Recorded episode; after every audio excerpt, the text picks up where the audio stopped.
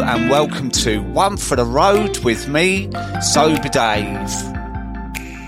Each week I will be talking to some incredible guests and I hope by hearing each episode they will offer you a valuable source of inspiration and insight. From incredible life stories to a variety of important subjects, all to help you with your quest to change your relationship with alcohol. All of my guests are at different points in their journeys, and each of them have powerful and uplifting stories and information to share. I hope you enjoy the show. Don't forget to subscribe and, of course, leave a review.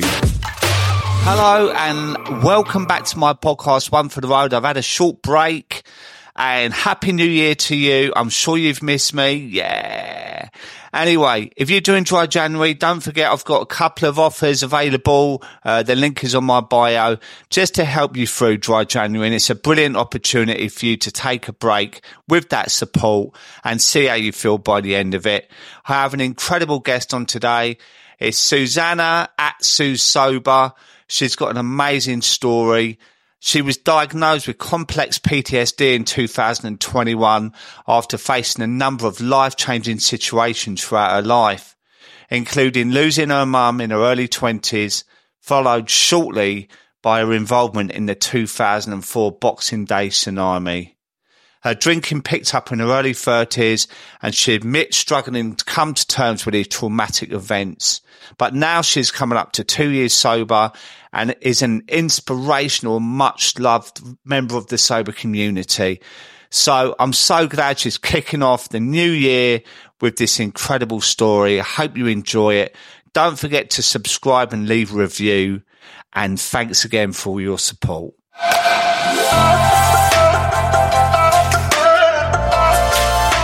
Good morning, Susannah. Welcome to my podcast, One for the Road. How are you today? Oh, I'm good, Dave. Thank you. How are you? I'm fine. We met up a few weeks ago. We did a lovely walk in the countryside, didn't we? And we had We a really, yeah, we had a really interesting conversation. And when I left there, I thought, do you know what? I need to ask you to be a guest on my podcast. And here you are. So thank you so much for joining me. No, thank you for having me. I'm really excited. Good, good. So this is where it all begins. You uh, grew up in Kent near Tunbridge Wells. Let's go from there. Yeah. So um, I grew up in a little village um, outside Tunbridge Wells called Brenchley. Um, I'm the youngest of three girls. I've got two big sisters, and there's quite a large age gap. So they are nine and 11 years older than me. Um, and I was really privileged. I had a really blessed um, upbringing with two wonderful parents. My father worked very hard in the city. Um, you know, we had a lovely house, um, beautiful garden. My mum was a garden designer, so we had a beautiful garden. And yeah, we were really, really, really lucky and very blessed growing up. I was sent away to boarding school when I was seven. Um, there was a few issues around my, well, I was dyslexic, but they didn't know that at the time. Um, and the school that I was in was like a, just our sort of local school and they didn't think it was necessarily right for me. And so they moved me further away to Broadstairs, which was an hour away. Um, but I did have to start boarding and I was terribly homesick, really, really homesick. I found it very difficult to be away from home, be away from my mum in particular. I found that very hard. And I don't think my mum found it very easy either. And um, yeah, I I was also because my birthday's in September. I was also I wasn't in the right year group, so I was put in a year ahead of myself. So I was with people uh, sometimes over a year older than me, and that had a bit of a knock-on effect to my confidence really throughout my throughout my whole life actually. And I only really realised that a few years ago. Um, so I was competing with people and comparing myself to other children who, you know, were older than me. And of course, and plus the dyslexia, I wasn't really able to keep up. So that happened. I was terribly homesick. So they did move me at 11 um, to another school, another boarding school, but it was closer to home. And that was when I was 11. And I, I did really enjoy that actually. I met some really great friends, but I started I was quite naughty at that school. Let's put it that way. Um, I I found my confidence. Um, I got some good friends, um, but I did sort of start playing up a bit. Nothing, nothing too bad. I didn't get into a lot of trouble, but I was a bit cheeky and just, yeah, I can see a lot of it actually in one of my children now, just a little bit, you know, pushing the boundaries, I guess you could say that. Um, drinking started being kind of a fe- started featuring for sort of that group of friends, probably around 13 or 14, of which I didn't actually get involved. I always tried to sort of stay away from it. Um, I, I'm not quite sure why. My my parents weren't big drinkers. They'd have these sort of quite glamorous dinner parties, and I would sit on the top of the stairs, and I could hear all the sort of the laughter and the clinking of glasses and everything downstairs. And it just seemed really sort of glamorous to me. Um, I, I, and I was always a bit afraid of people getting drunk, even from an early, early age. I remember that. And I don't know if it was that I saw something on TV or what happened, but there was definitely something at the back of my mind, just not wanting, you know, especially my parents to get to get drunk or get tipsy. And um, yeah, so some of my friends at 13, 14 started drinking. They'd smuggle, we were obviously at boarding school, they'd smuggle vodka, those little small bottles of vodka into the school. And yeah, and I just remember for me, I managed to say no and I didn't really want to get involved in that until I was probably maybe 15. And at, bearing in mind, I was then hanging out with people who were a year older than me. So they were all 16 and I was still 15. And we'd start going to pubs at like exeat weekends, which are the weekends when you're allowed out home or to London. We'd go to London and stay with friends. Um, and I think because my parents, I was so much younger than my two older sisters, they definitely gave me a lot of free reign. Um, there wasn't a huge amount of sort of control or parenting going on. Um, they're very, they were always there, there for me. My mum was amazing, um, amazing woman and amazing mum, but I don't think there was a huge amount of parenting. She didn't really know what I was getting up to. I remember actually there was one particular time. It was just after my GCSE. So I was 15 and we were in Portugal and I went on holiday with my parents and we were staying in this place called Lobo, and there were lots of children my age and it was really fun. But I was allowed out till about four in the morning, age 15. And to me, like now with my own children, I just think what, what was, what was happening. And I'd roll home after drinking. I don't know what I was drinking, cider or vodka rebels or something like that. And I don't ever remember being sick or anything, but I was very good at tennis and I was in a tennis camp, which is one of the reasons why we're in Portugal.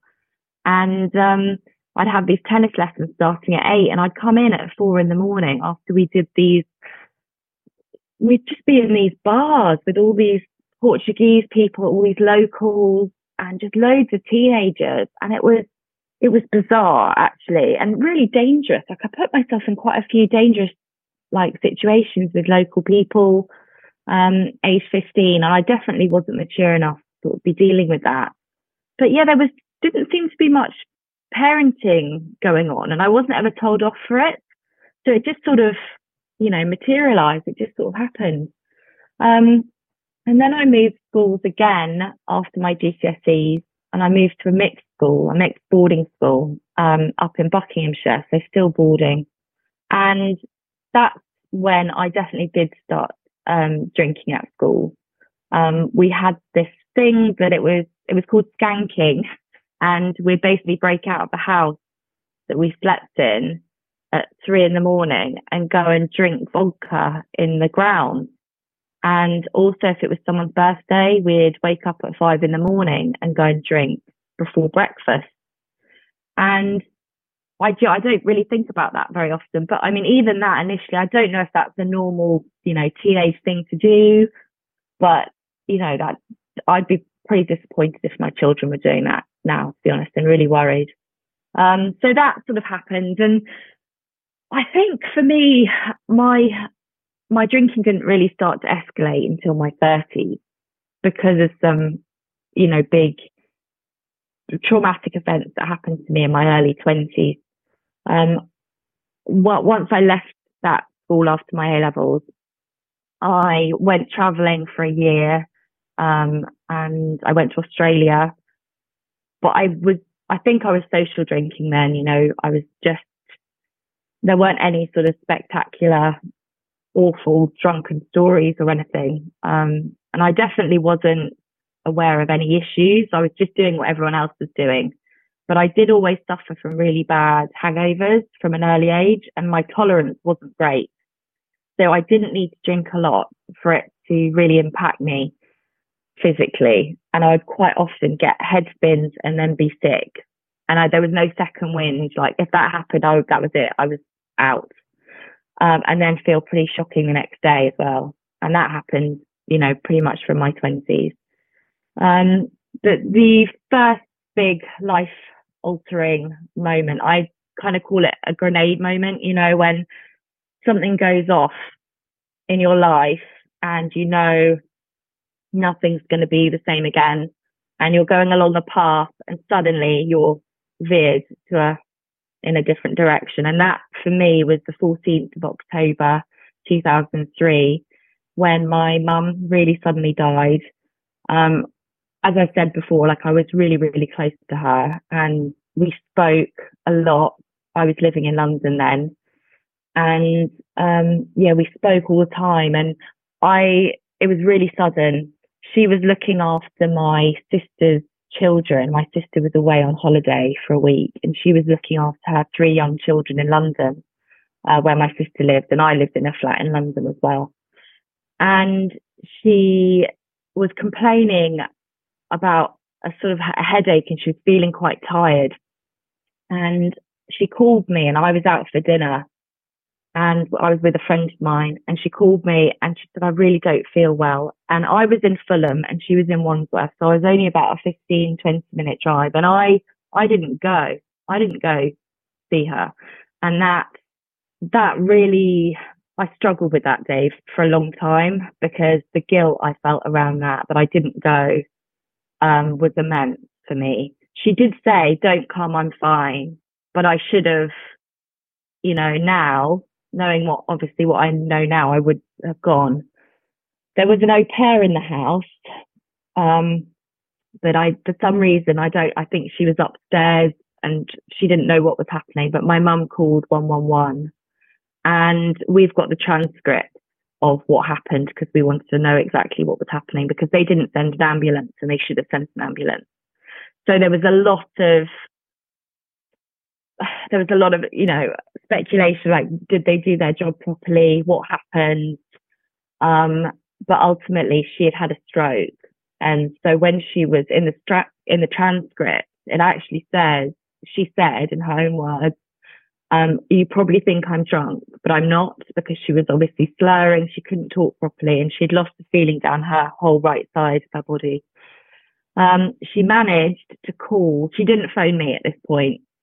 Um, I wish she had, but she didn't. And I honestly do think it's because she just didn't want to worry me.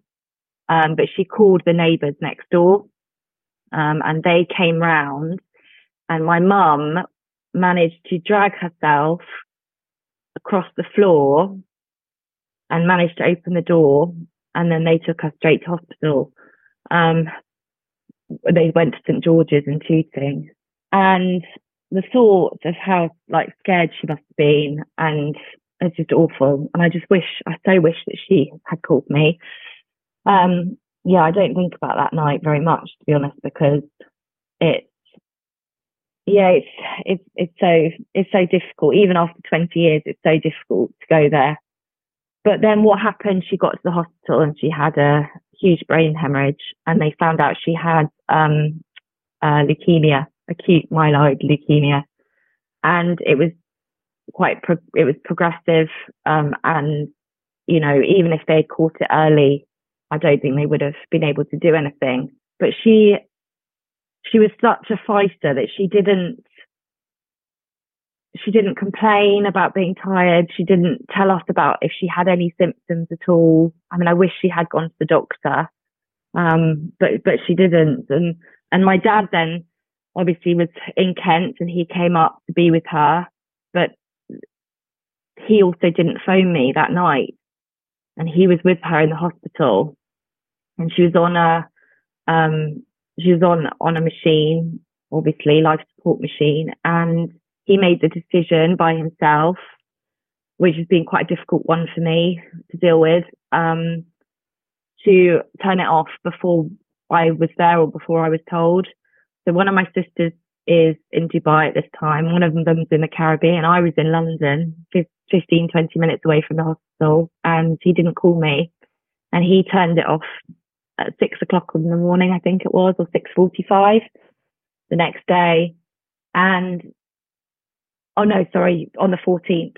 And yeah, that was, that's been really a difficult one for me to deal with, to be honest.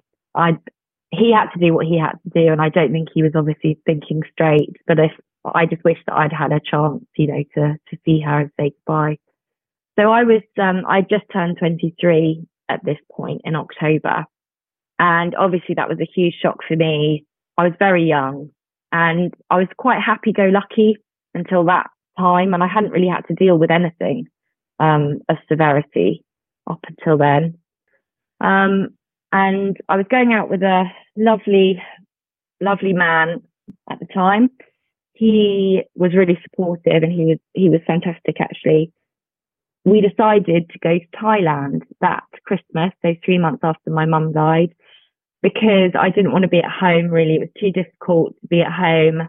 Um, I think my sisters were doing things with their in-laws and my dad was going to go want to go there. And I just found it very difficult to go home with my mum not there. There was, there was never any food in, in, you know, in the, in the house. Um, the house was always in a bit of a mess. Um, it was just so clear there was a massive void in that house, you know, and it was very hard for me to go to go back there. So we made the decision to go to Thailand and we went to a little island called Koh Phi Phi, which is a stunning island. It's very, very small. And we were there at Christmas and we, in, in Thailand, they celebrate Christmas Eve. It's like a bigger day than Christmas Day itself. And we had quite a big night on Christmas Eve.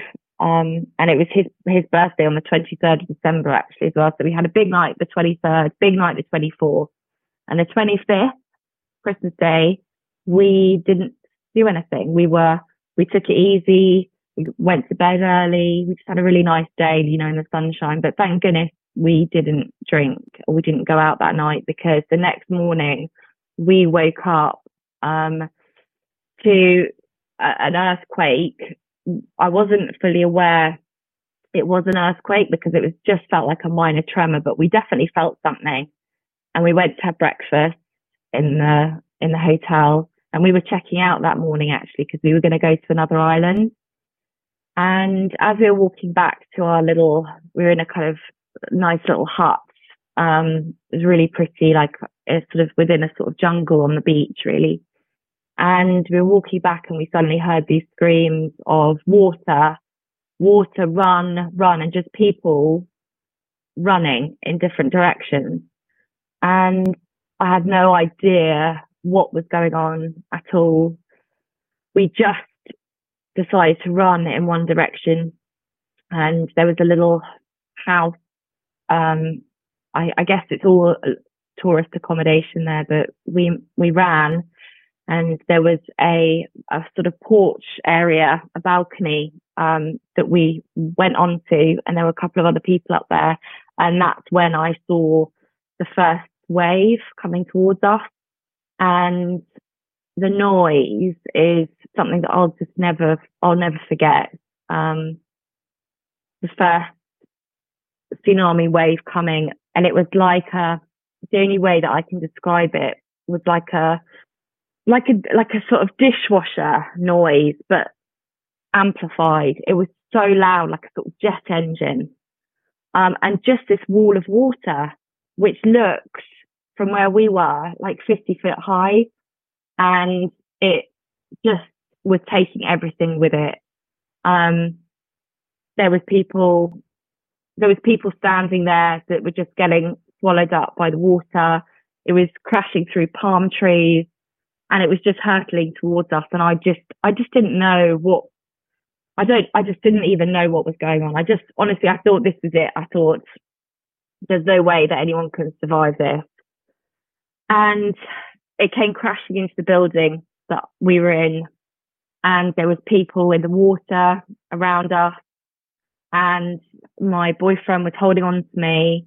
And I just remember just this, this, just the screams, just the screams. It was so, it was so horrendous, Dave. Like I, I think I've managed somehow in my mind to, to block it out because I, I think it, you feel like you're in a horror film. You know, there's, it's like you're watching some massive CGI production. Um, it was, yeah, truly, truly terrifying, truly terrifying. And there was this little three year old boy, maybe younger, and he was by himself. And I picked him up and he'd obviously, he'd soiled his pants and he was crying and I was just holding him and I saw his later on actually we found his mum, thank God. But it was yeah, there were just there were injured people everywhere and luckily we were in a situation where we could help people. Um, but the next 24 hours was terrifying because it was sort of before we had a phone, but obviously there was no reception. There was no, obviously no internet, no electricity. All the water pipes had been completely destroyed. So none of the taps and even the higher hotels that we managed to get into, there was a big hotel block that was being used as a sort of hospital where all the injured people were going. But for 24 hours, no one, no one came. Um, and because there was no connection with the outside world, we didn't know if this was happening. Had, is this like a, you know, Armageddon? Is this, has this happened around the whole world? Or is this just where we are? And I, I remember thinking, which is crazy, like, oh, maybe this happens the whole time in Thailand. I just didn't know. You know, uh, that's why was my thinking. I just thought, oh, maybe this just happens, and I just, I wasn't aware of it. Um, and then there was a few, a few incredible people who really took control of the situation. And there were some doctors there and they were making choices when the helicopters did finally come, um, to fly people to Phuket and Bangkok. People were being flown to hospitals all over Thailand.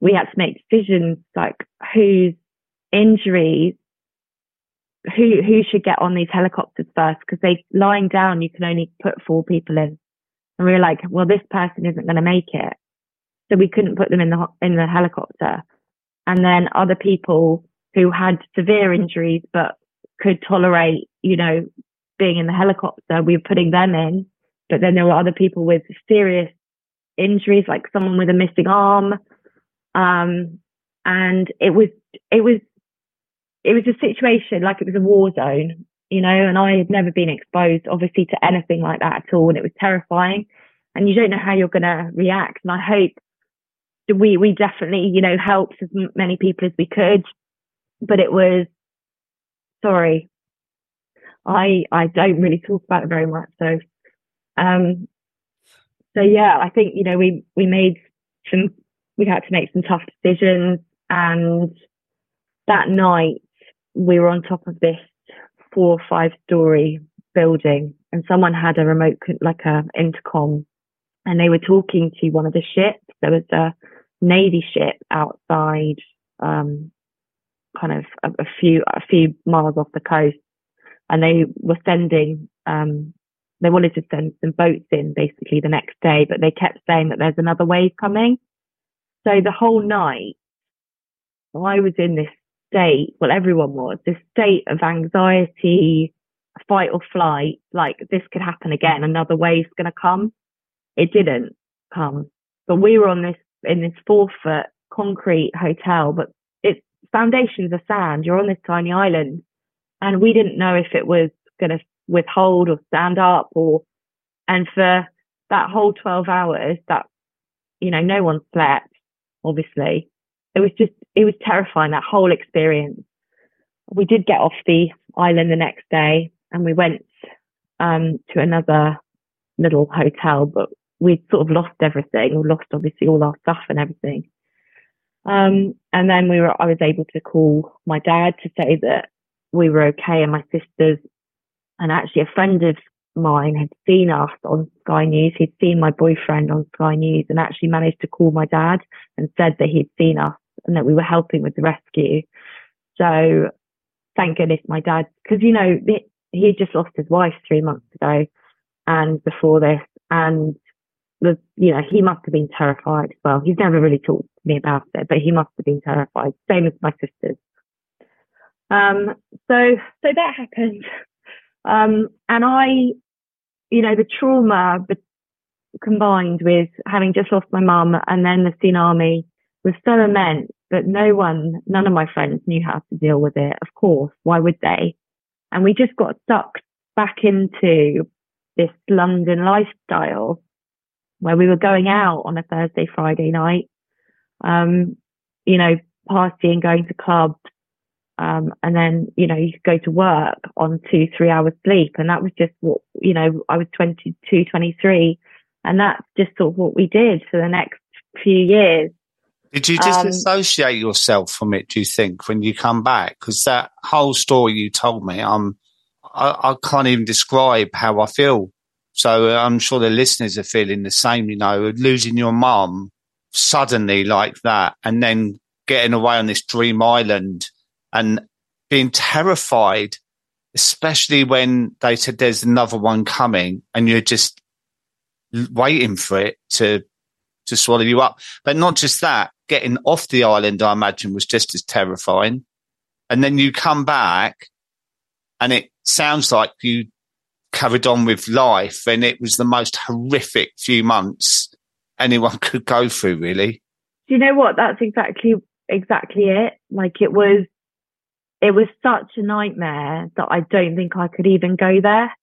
Yeah. I, I found it difficult to talk about it. My boyfriend basically refused to talk about it, just the way that he dealt with it. So I, I all, almost didn't want to become like a victim because there were so many people who died. You know, I think it was 250,000 people died in the Boxing Day tsunami.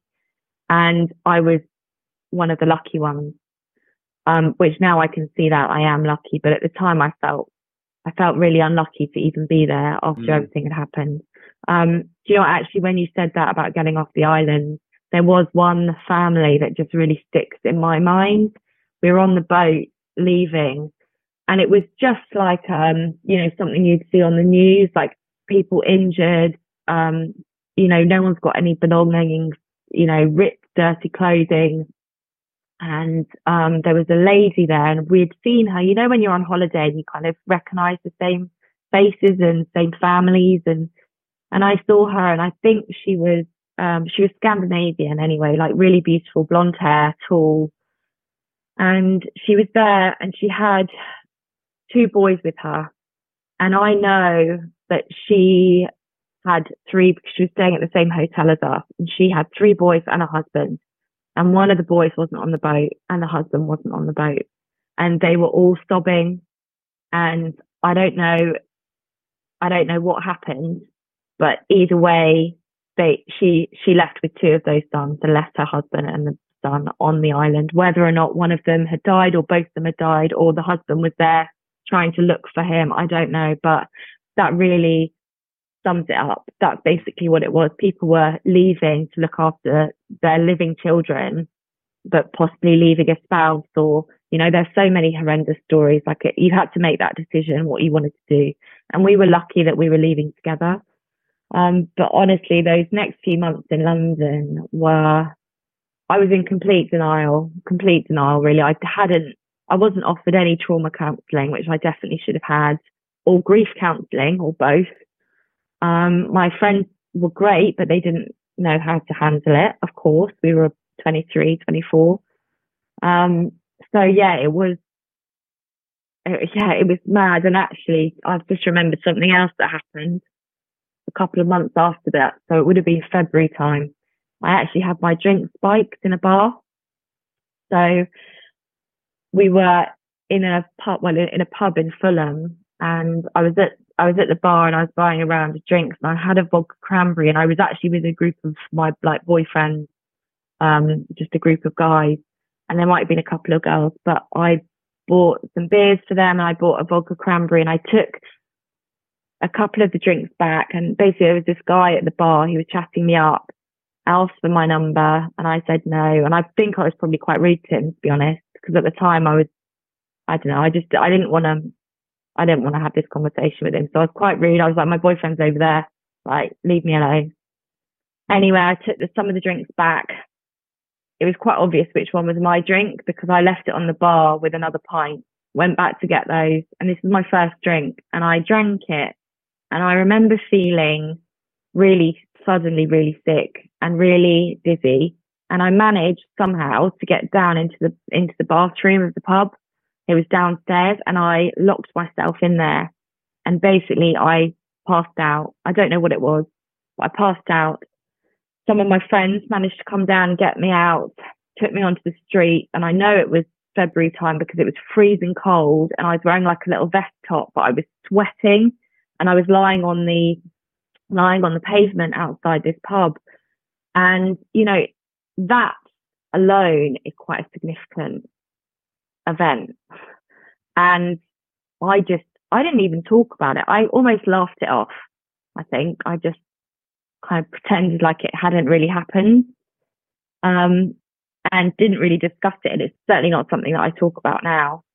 Um, but we called the hosp- we called the, we told, we basically, I called the hospital the next day and I called the police and I said this is what's happened and I spoke to the people at the bar and I had to get a test. That's right. They had to do a, like a urine test at the hospital. So they said that, yeah, I had, they found Rohypnol or something. Can't remember exactly what it was. Um, and the pub said, yeah, we've had a few instances recently. And I just remember thinking like how shocking that whole situation was. Um, but yeah, nothing was done about it. And I definitely hadn't, I didn't talk about it anymore.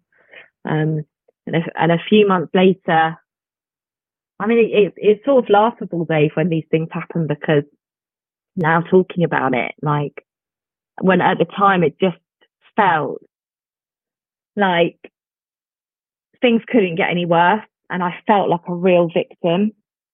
Um, even though I wasn't drinking to block this out, I don't think I was just doing what everyone else was doing, but I, I don't know if it was an abuse that happened or what the right terminology is, but on the tube, I was, um, someone ejaculated on me on the tube.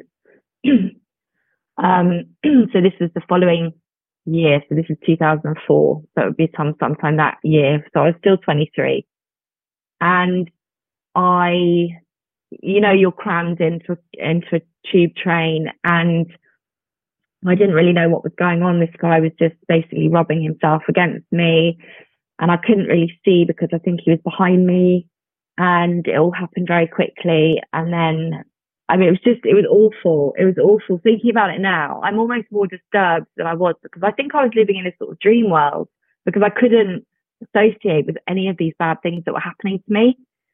But now I was like, I feel, I feel so awful for that 23 year old who was going through all of that stuff. Like my nieces are now that age. And I just think how, like, how sad, like how awful that mm-hmm. she wasn't able to, I, that's how I look at myself. Cause I look at myself as if it's a different person because that's how I feel now, especially, you know, after my sobriety. But I look at this person, I'm like, this is just heartbreaking. All of these things were happening. Um, so yeah, sorry, it's a lot, it's a lot of information, but, um, so those are some things that happened in my twenties. Um, but I, I felt this sort of, I mean, I also, you know, I was in this relationship with, um, a great, with a great guy and I managed to push him away because I think I was self sabotaging. And I think that's how certain these traumas sort of ended up um, affecting me. I was self sabotaging. I was very, I was really terrified of abandonment. I had some serious abandonment issues. Um, I treated him quite badly. Um, but I was also terrified of him leaving because, uh, you know, I felt that my mum was, had left me and then all of these bad things were happening. Um, so I was also desperate for a kind of a relationship, like a long term relationship. And that's all I wanted. I just wanted to, I thought that if I get married, I want the security that everything will get better. Mm. Um, and that sort of, I was more looking for that rather than like a healthy, you know, partnership. Um, so yeah, it was, it was, a, it was a lot. There was a lot going on. Yeah. You were looking for a solution uh, and you, you were blocking everything out, which is understandable the disassociation.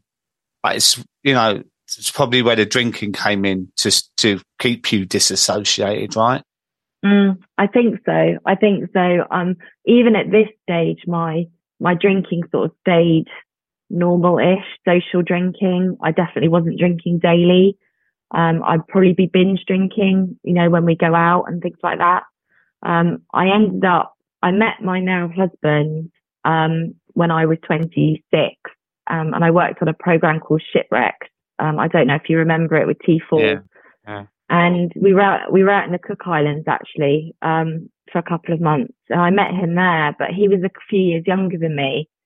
And I ended up breaking up with him. I dumped him when we got back, um, because I thought he was a bit immature. He was 23 or 24 at the time. And, um, so as soon as that relationship ended, I then looked for somebody I wanted to marry, basically, and it happened really, really quickly. So I I married my ex-husband, who's also the father of my eldest son. Um, we got engaged after four months, which says a lot. Um, we were so badly suited. Um, we had nothing in common, but I just wanted the security, and I thought that I was in love with him. And I'm not going to talk too much about that relationship because obviously it's the father of my eldest son. Yeah. Um, and that's his story to tell, but basically it ended really, really badly. Um, and I left when my son was four months old. Um, and then got back together with my now husband, uh, quite soon after that. Um, and I had I should probably talk actually a little bit about what happened with my eldest son because I had something called preeclampsia, um, which is really dangerous for pregnant women. Um, he was six weeks premature and he was four pounds when he was born, but I had a pretty bad experience in the hospital as well around that when he was born. Um, and basically what I was I was mistreated in the hospital. So I, I was in a lot of pain. I went to the hospital. Um, they told me I had a urine infection, but I knew that there was something really seriously wrong. Like I was in agony. I was being sick. And this was six months before, six weeks before he was obviously due. Um, I'd come up in this horrendous rash. I'd blown up. My face was all swollen.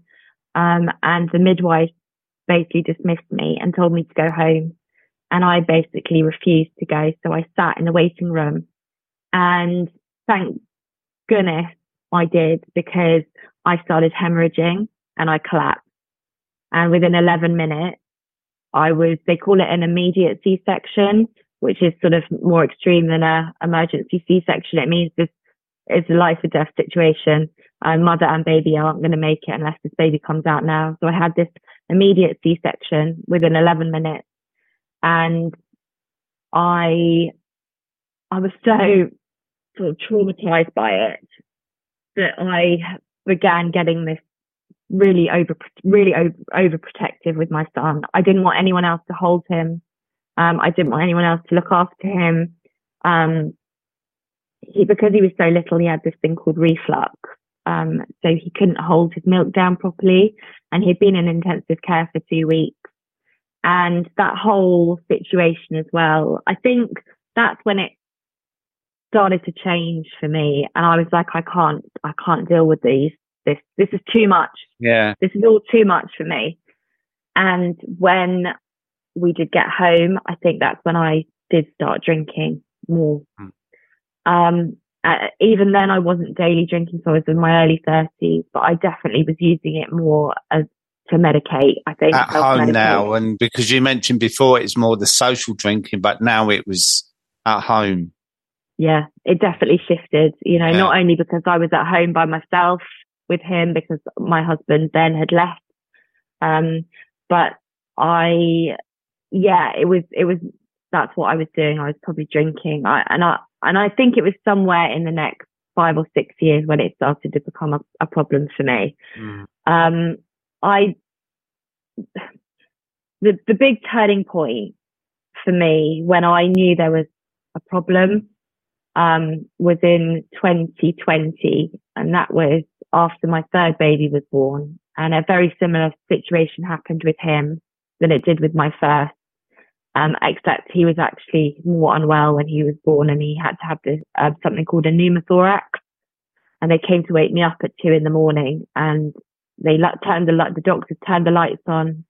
They came into the, in, I was in a private room because they put me in there and they turned the lights on and they said, you need to sign this bit of paper. Your baby's not okay. Like it's touch and go basically whether or not he's going to live throughout the night.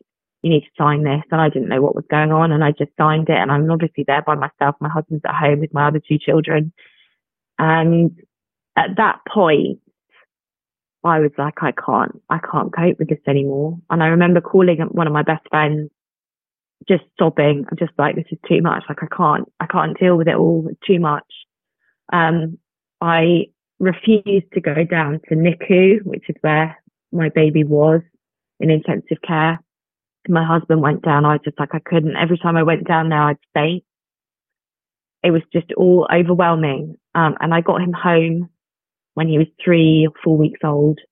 And again, I had this sort of tiny baby and I just couldn't cope, Dave. It was just all too much. So, you know, the grief that I hadn't coped with, the traumas, um, all of this stuff, like the fact that I could have lost one of my babies. You know, I just, I wasn't dealing with it well and I was drinking too much. Mm. And I was drinking probably most days, probably five nights a week at this stage. And I was very conscious that I would try and have days off. I'd have, try not to drink on a Monday. Um, and this was when I was in that sort of moderation hell for five years, really, pretty much. Um, trying to moderate, not being able to moderate, failing and then beating myself up, um, hating myself, self-loathing, fear, shame, all of those things that I you know, and I felt broken about six months before I stopped drinking. I, I knew there was an issue. No one else around me knew there was an issue. My husband thought I was drinking a bit too much. Um, but I think more for him, he could tell that I was just really desperately unhappy. Um, I'd have these awful depressive cycles. Um, my anxiety was off the chart. Actually, that's something that I, we haven't talked about, but after the tsunami, I used to get these awful nightmares. And we didn't really talk about anxiety like we do now, because this was the early 2000s. But that's when my anxiety started. And I was, I think honestly, for 20 years, I was living in this sort of fight or flight mode. Mm. And I was just like this ball of tension and anxiety and stress, um, which then compounded into these sort of depressive episodes that I got. Um, I was put on antidepressants. I was put on um, an anxiety medication. Um, not once was I told to look at my drinking or asked how much I was drinking or anything like that. Um, so I was taking antidepressants, which obviously weren't working. Um, I got into a really dark place um, six months or so before I stopped drinking, and I was having suicidal thoughts. I had a plan as well um, which I now know because of the courses that I'm doing that that's really dangerous. I had a plan. We live in a, in a village, a really beautiful village in Hampshire, and we've got lots of woods around us. Um, and I, I was having proper thoughts about what to do. Um, whether or not I would have actually ever done it, I don't know. I hope, I really hope that I wouldn't have um, because of my children. I just don't think I could have ever, ever done that. But it was terrifying me and I, I felt broken and I felt like I needed help and I asked for help. I asked my GP for help. I asked my, I was then seeing a therapist. I asked them for help and I was basically shut down. My therapist just t- said to me that, oh, well, everybody, you know, has a glass of wine at night. Everyone, everyone, you know, does that to unwind. You know, there's no issue there. And I was screaming, this isn't normal. I don't feel healthy. You know, I was doing that classic thing when I was waking up at, you know, eight in the morning with a pounding headache and swearing to myself that I'm not going to drink. I'm not going to drink today. Going downstairs, there might have been half a bottle of, of wine left in the fridge and I'd pour it, pour it away. And then at five o'clock in the afternoon, or even from three o'clock, I was thinking, oh God, I'm definitely gonna, I'd, I'd done a complete 180. I'm definitely going to drink tonight. I really need to drink tonight. I couldn't cope with the emotions that I was feeling. I felt overwhelmed. Um, and then I would go to the shop on the way back from the school run and buy a bottle of wine. And the same, same thing would happen, you know, it's just the same cycle. And I was stuck in this for months and months, waking up, feeling sick, um, just hating myself, hating myself and being stuck in this horrible depression and feeling so lonely, full of anxiety. Um, and I remember asking my husband, I just saying, please, like I need, I need help. Like I need, I need to do something. Like this isn't normal. This isn't normal. And he said, like, he was so supportive. I'm so lucky to have him. Honestly, he's just amazing. He's an amazing man. He's an amazing dad. Um, but he didn't realize the extent of how unhappy I was. I don't think. Um, he didn't, he didn't, he'd come home from work sometimes with a bottle of wine when I said I didn't want to drink this week. But then I, it was there and I'd drink it. And it wasn't him trying to make me drink or anything, but he thought he was doing me a favor because he knows that I, you know, liked a glass of white wine. Um, I just got stuck in this awful, awful situation. I couldn't find a way out at all. Wow. And I'm interested as well with your husband. Is he a drinker? Because he doesn't sound. So he he doesn't drink much at all. He'd have he'd have had the odd glass of wine with me. I used to actually get quite annoyed with me, with yeah, him. Sharing. When he, yeah, like he'd he'd sometimes I'd have a glass of wine. He'd be like, "Oh well, it's you know Sunday night. I'll have a glass of red wine." Mm. And I was like, "Oh, that's what bit... you do- what are you doing?" But, but then I was like, I can't that. have my full, I can't have my full yeah, bottle now. Yeah, yeah, I know that yeah. one. But the reason I say it is because it sounds so innocent, him getting a bottle of wine, and it it kind of proves that he didn't really get it right. So, and that makes it even harder, doesn't it? Because then it becomes more secretive because you you keep it all to yourself, and you're in this real insular relationship with alcohol, aren't you? And it can make it so much harder, I think. Yeah to do yeah, something I, about it. I thought there was something really wrong with me. Um, I, I didn't think anyone else drank like me. You know, there's this whole, I'm not going to go into it because it's too much of a big subject, but all the mummy wine culture, you know, I deserve a glass of wine. I've got three young children. You know, I've got a full time job. Things are stressful. Um, I, I, you know, it's a treat for myself, but it's, it's not, it wasn't a treat for me. I hated it and I hated doing it and I wasn't in denial because I knew, I knew what I was doing. I just wanted it to stop. And I, you know, I'd do dry January and I would stop, um, for kind of weeks on end, but it was hell. It was yeah. hell because I was doing it all wrong. You yeah. know, I was just waiting and I was counting down to that next drink. You know, I was counting down to that Friday night when I You were just counting the days. There was no growth there. It was oh, almost no like growth subliminally saying to yourself, oh, well, obviously I haven't got a problem with it because I can go for a few weeks. And I always say to people that come to me and they say, you know, none of my friends are like me. And I say, because they don't talk to you about their drinking. And there's probably a lot of them that are, especially mm. in the mummy wine culture, because I think with blokes, they brag about it they go, you know, they get in the van in the morning and they're like, "Oh my god, I got such hangover." Mm-hmm. You wouldn't, you wouldn't go in the playground and say to three mums, "Oh my god, I did three bottles of wine last night. What am I like?" Do you know what I mean? So you keep it to yourself, and then it becomes horrific, doesn't it? Yeah, yeah, it does, and it's just it was all I was thinking about as well. Like it's so toxic for my mind and obviously contributing hugely to my anxiety and my mental health issues. I, it was compounding, you know, it's all of that stuff, all of the negative self-talk, the self-loathing, um, and everything makes you feel worse. Mm. And it's the one, one thing is the alcohol, and that was what was that was what was causing everything, and also stopping me from actually healing and processing all of this grief and dealing with this trauma. Yeah. Um, but not once did anyone tell me that. Like I just No. didn't know. I didn't know that that's what it was. I thought if I did stop drinking, my life would be over. Basically, I just thought it'd be boring and I'd have no friends and my life would be crap. Basically, The forever. opposite. So I it's thought, always the opposite. yeah, I thought I'd still have the depression and the anxiety, but I just wouldn't be drinking. and you wouldn't have any Um, friends. Right. And it's yeah. interesting what you say about the doctors, right? Because that same happened to me. I wasn't asked about my drinking. And then I went back a few months later and saying I'm, I'm still as depressed. And he, he didn't, I, I was literally in and out within 90 seconds. He said, right, let's try 100 milligrams. And that's when I went psychotic, right? Mhm. Literally went mad with the boozing and whatnot. Um, and I hear it all the time about they just say, well, try AA or try reducing. And it really angers me because they say, if you've got a problem with alcohol, go and see a doctor. What? Why? Mhm. Well, and now you can't even get a doctor's appointment as well.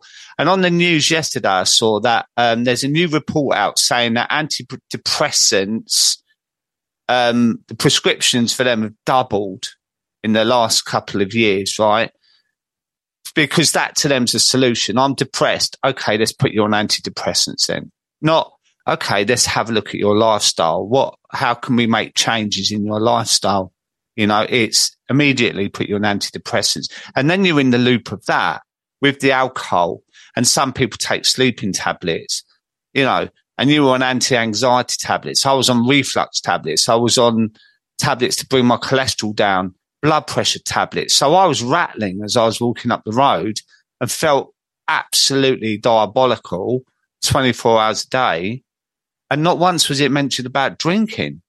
I It's- know. It's it is mad. It's mad, isn't it? I had this conversation with my GP and I was honest, you know, and I was saying I'm drinking probably five or six bottles of wine a week, um, which might not sound like a huge amount, but I also had a very low tolerance. Like I would get really bad hangovers. So in my mind, I knew I couldn't really go over that bottle. Mm. Um, and if I did, it would be there would be trouble the next day. Um, but my GP just to ask me the one question asked me if I was taking multivitamins.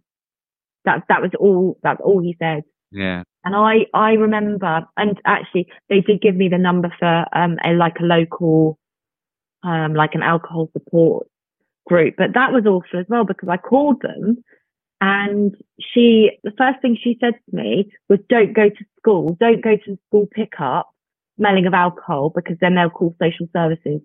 That's what the response I got when I called, called this number, which is shocking and terrifying. Like first off, I'm a, an amazing mum. Like I know that.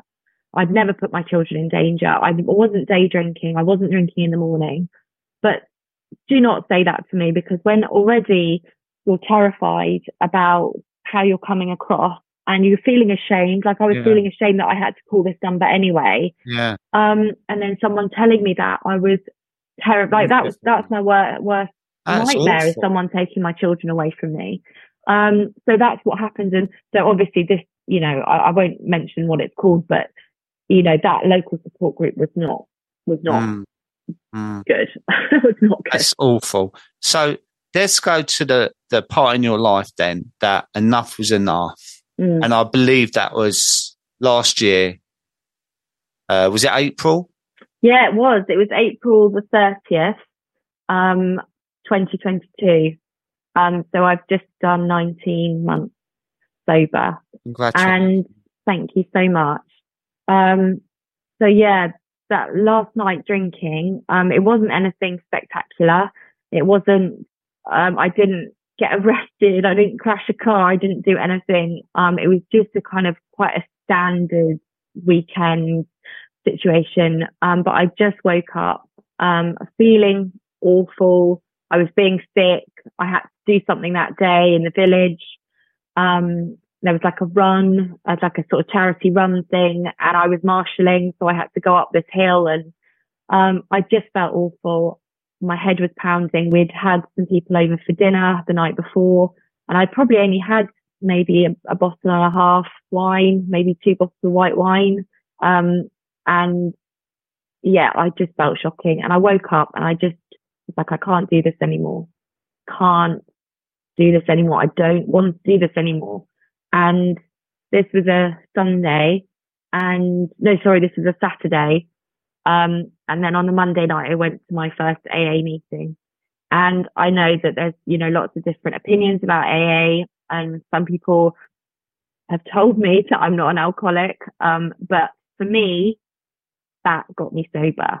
That helped me. The support they gave me, um, was absolutely fantastic. And I think it doesn't, you don't have to be a really high, you know, serious alcoholic. You can be a grey area drinker, moderate drinker, because basically it's all of pretty much the same thing. The bar is so high, you know, there's such a big spectrum mm. um, of drinking categories almost before you end up on a park bench. You know, there's so much in the middle and anywhere in that middle ground can benefit from so many different types of, you know, stopping drinking.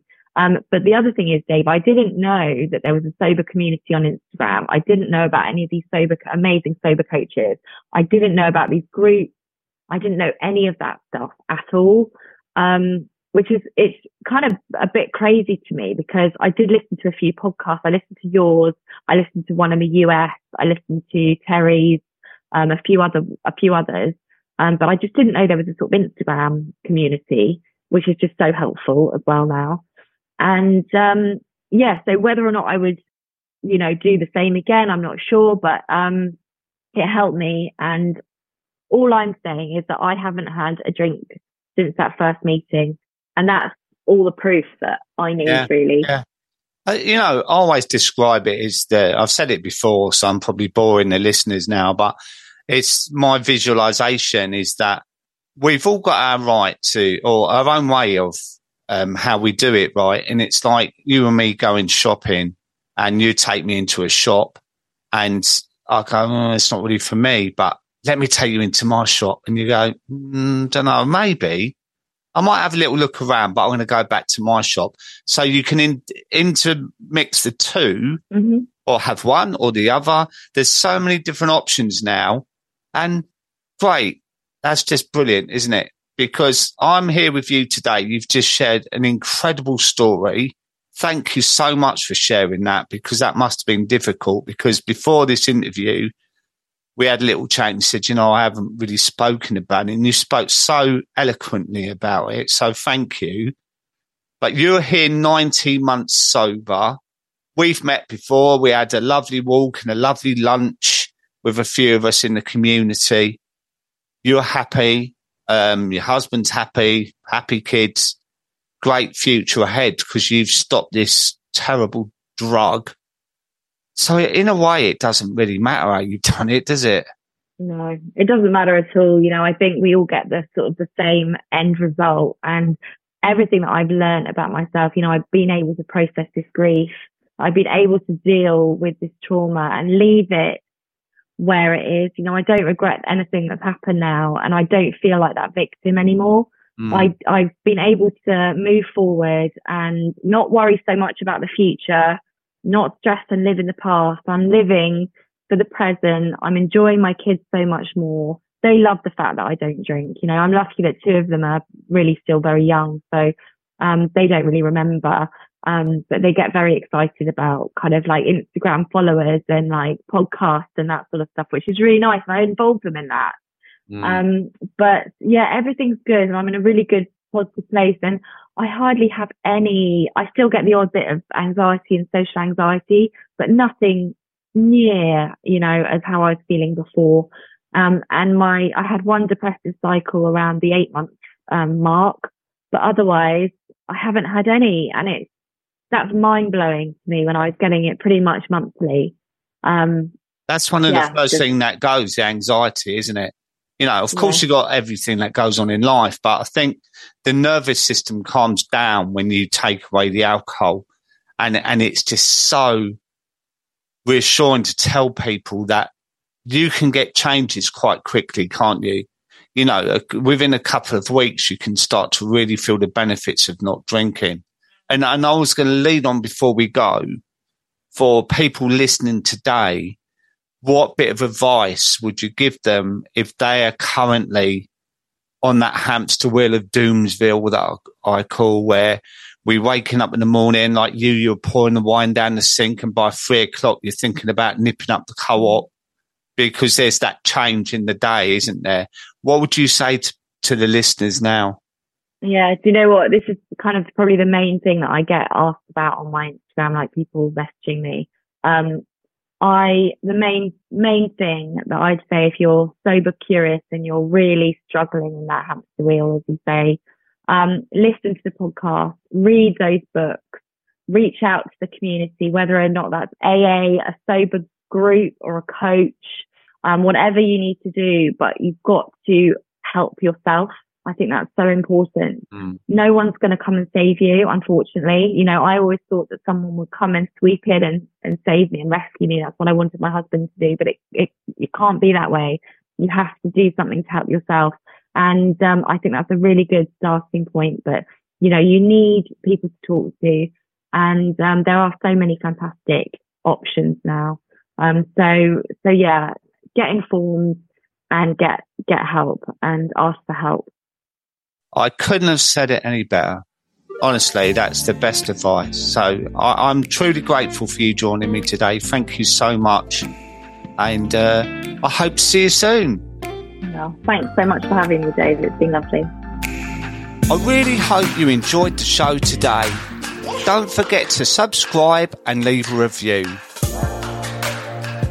For further support, you can buy my book, One for the Road, on Amazon, and you can also follow me on Instagram at Sober Dave. Please remember to join me for next week's episode. Until then, thanks for listening and have a great week.